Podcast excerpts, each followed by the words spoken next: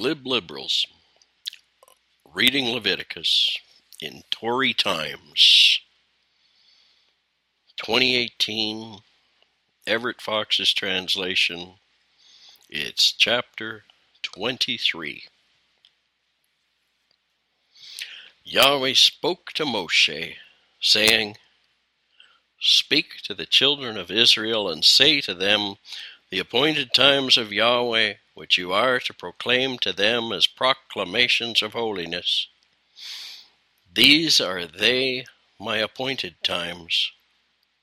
For six days may work be done, but on the seventh day is Sabbath, Sabbath ceasing, a proclamation of holiness.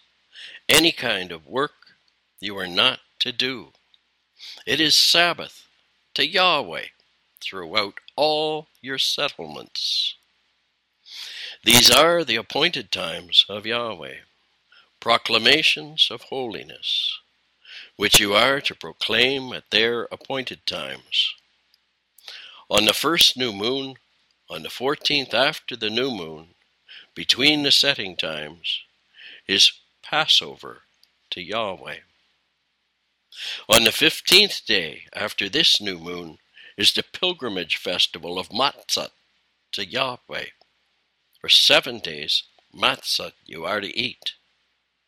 On the first day, a proclamation of holiness shall there be for you any kind of servile work you are not to do. You are to bring near a fire offering to Yahweh for seven days. On the seventh day is a proclamation of holiness any kind of servile work you are not to do. Yahweh spoke to Moshe, saying, Speak to the children of Israel and say to them, When you enter the land that I am giving to you, and you harvest its harvest, you are to bring the premier sheaf of your harvest to the priest. He is to elevate the sheaf before the presence of Yahweh for acceptance for you. On the morrow of the Sabbath, the priest is to elevate it. You are to perform a sacrifice on the day of your elevating the sheaf, a sheep, wholly sound in its first year as an offering up to Yahweh, and its grain gift, two tenth measures of flour mixed with oil, a fire offering to Yahweh, a soothing savor, and its poured offering of wine, a fourth of a hin now bread or parched grain or groats you are not to eat until that same day, until you have brought the near offering of your God. It is a law of the ages into your generations throughout your settlements, and you are to number for yourselves from the morrow of the Sabbath, from the day you are to bring the elevated sheaf, seven Sabbaths of days. Whole weeks they are to be until the morrow of the seventh Sabbath, you are to number fifty days. Then you are to bring near a grain gift of new crops to Yahweh. From your settlements you are to bring bread as an elevation offering. Two loaves of two tenth measures of flour are they to be leavened. You are to bake them as firstfruits to Yahweh. And you are to bring near, along with the bread, seven sheep, wholly sound, a year old, and one bull, a young of the herd, and rams two. They shall be an offering up for Yahweh, with their grain gift and their poured offerings, a fire offering of soothing savor to Yahweh. And you are to perform a sacrifice, one hairy goat for a hatat, two sheep a year old for a slaughter offering, a shalom. The priest is to elevate them together with the bread of the firstfruits as an elevation offering before the presence of Yahweh, together with the two sheep. They shall be a holy portion for Yahweh, for the priest. And you are to make proclamation on that same day A proclamation of holiness shall there be for you. Any kind of servile work you are not to do, a law for the ages, throughout your settlements, into your generations. Now, when you harvest the harvest of your land, you are not to finish off the edge of your field when you harvest it. The full gleaning of your harvest you are not to glean. For the afflicted and for the sojourner you are to leave them. I am Yahweh, your God. Yahweh spoke to Moses, saying, Speak to the children of Israel, saying, on the seventh new moon, on day one of the new moon, you are to have Sabbath ceasing, a reminder by horn blasting, a proclamation of holiness. Any kind of servile work you are not to do. You are to bring near a fire offering to Yahweh. Yahweh spoke to Moshe, saying, Mark, on the tenth after this seventh new moon, it is the Day of Atonement. A proclamation of holiness shall be there for you. You are to afflict yourselves, and you are to bring near a fire offering to Yahweh. Any kind of work you are not to do on that same day, for it is the Day of Atonement, to effect atonement for you before the presence of Yahweh your God? Indeed, if any person does not afflict himself on that same day, he is to be cut off from his kinspeople. And if any person does any kind of work on that same day, I will cause that person to perish from amidst his kinspeople. Any kind of work that you are not to do, a law for the ages in your generations throughout all your settlements. It is Sabbath, a Sabbath ceasing for you. You are to afflict yourselves. On the ninth day after the new moon at sunset, from sunset to sunset, you are to make a ceasing of your ceasing. Yahweh spoke to Moshe saying, Speak to the children of Israel, saying, On the fifteenth day of this seventh new moon, a pilgrimage festival of huts for seven days to Yahweh. On the first day is a proclamation of holiness, any kind of servile work you are not to do. For seven days you are to bring near a fire offering to Yahweh. On the eighth day, a proclamation of holiness shall there be for you. You are to bring near a fire offering to Yahweh. It is a day of restraint. Any kind of servile work you are not to do. These are the appointed times of Yahweh, which you are to proclaim as proclamations of holiness, to bring near fire offerings to Yahweh, offering up grain gift, slaughter offering, pour offerings, each day's protocol in its day. Aside from the Sabbaths of Yahweh, aside from your presents, aside from all your vow offerings and all your free will offerings that you give to Yahweh. Mark, on the fifteenth day after the seventh new moon, when you have gathered in the produce of the land, you are to celebrate as pilgrimage, the pilgrimage festival of Yahweh, for seven days. On the first day is a Sabbath ceasing, and on the eighth day is a Sabbath ceasing. You are to take yourselves on the first day the fruit of beautiful trees, the branches of palms, boughs of thick tree foliage, and willows from the brook and you are to rejoice before the presence of Yahweh your God for seven days. You are to celebrate it as pilgrimage, pilgrimage festival to Yahweh for seven days a year, a law for the ages throughout your generations. In the seventh new moon, you are to celebrate it as pilgrimage. In huts you are to stay for seven days. Every native in Israel is to stay in huts, in order that your generations may know that in huts I had the children of Israel stay when I brought them out of the land of Egypt. I am Yahweh, your God. So Moshe declared the appointed times of Yahweh to the children of Israel. So ends chapter 23.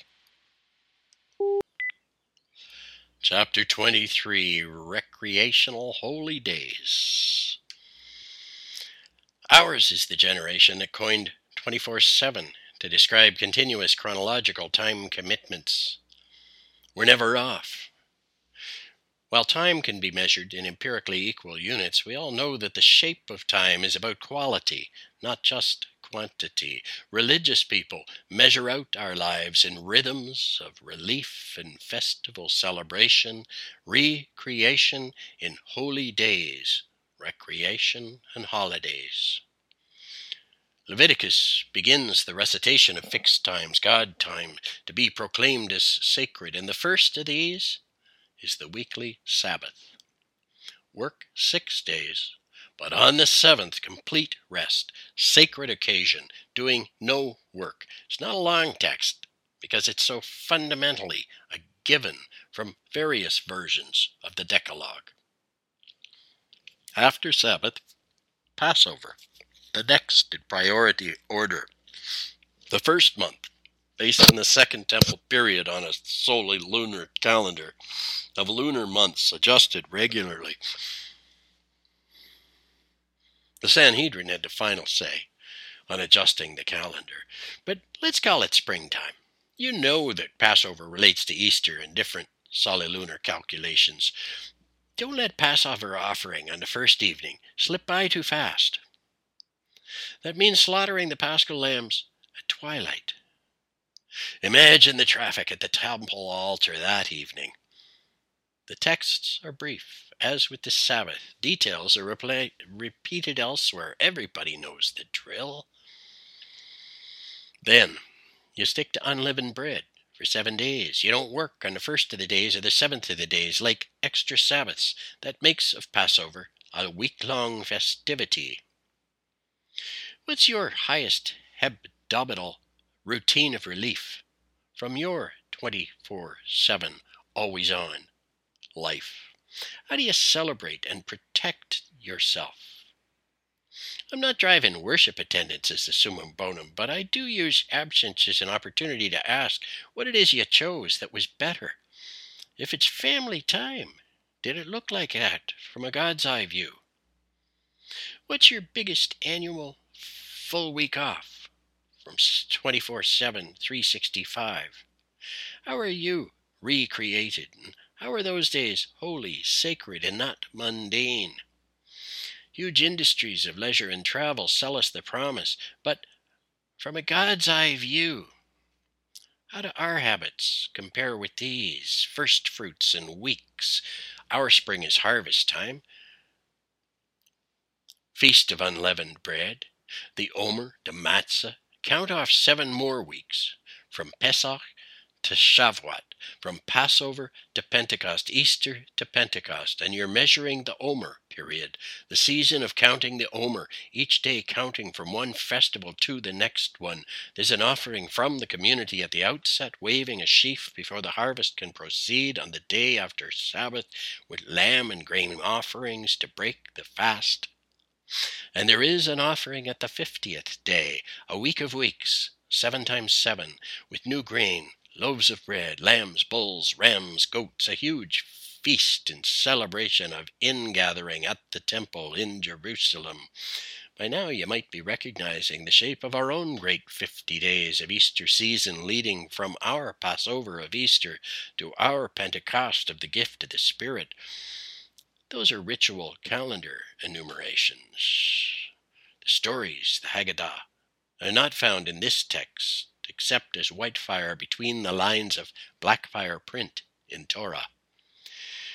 But just in case you were disconnecting aesthetics and ethics, ritual and routine, rites and rights. The remainder of gleanings, the reminder of gleanings, is made. Do not reap to the edges of your fields. Leave some for the poor and the stranger. Sabbath rest is didactic as well as doxological. We're doing this devotional, this glib liberals reading Leviticus in Tory times, this Easter season not as an anthropological arm's length curiosity about our neighbors. I am not an academic, nor am I a bureaucrat, not from the academy or the episcopacy, just a pastor. Our culture says pay yourself first. Resist the claims of the Commonwealth in taxation or in charity. This Leviticus culture says pay God and the Commonwealth first. What do you say? What if we applied gleanings to our own economy that's so focused on productivity and avoiding waste? If we only keep score by quarterly returns to shareholders and ignore the externalized costs to the wider community and environment, the poor lose first and most, but also the workers, and in the end, all of us may be vomited out by the land, as this text would have it. Now, seven months after Shavuot, Pentecost, there is another big festival. Begins with another day of complete rest, and then a day off work when the temp- trumpet flows. This is Rosh Hashanah, the festival of the new year. The name comes from Ezekiel 40. Like observance of Rosh Hashanah developed through exile in Babylon to its current relationship to Sukkot, the season of high holidays, in our fall season. The tradition grew over subsequent centuries. Ten days later, Yom Kippur, the Day of Atonement, center of the annual cycle. The context for the annual cycle of festival, it serves as a day to reorient and reconcile at the beginning of a new year, to start again at the beginning of the Torah scroll. The observance is emphasized in verse 32 as a Sabbath of complete rest, stricter than the regular prohibition of work on a Sabbath. It omits the Haggadah, but they're there for those with ears to hear. Five days after Yom Kippur comes Sukkot, or the Feast of Booths, or Tabernacles, to complete the high holiday season. You take the first day a Sabbath rest, and then you observe for seven days, and then end with another day of rest. This is the end of the agricultural year, the vintage, the second harvest in the fertile region. Booths are built, lightly begun as shelters for harvesters in the fields, but later associated with tents in the Exodus, now ritually prescribed as a reminder of our sojourner heritage as refugees and migrants. The festival ends with a day called Shemini Atzeret, its own festival at the end of Sukkot. Simchat Torah, the celebration of the Torah, the rewinding of the scroll to start again. Okay, this reading of Leviticus is closer to Passover, but watch for the high holidays next fall and see if you can make more sense of it this time. What word do you have for our hearts?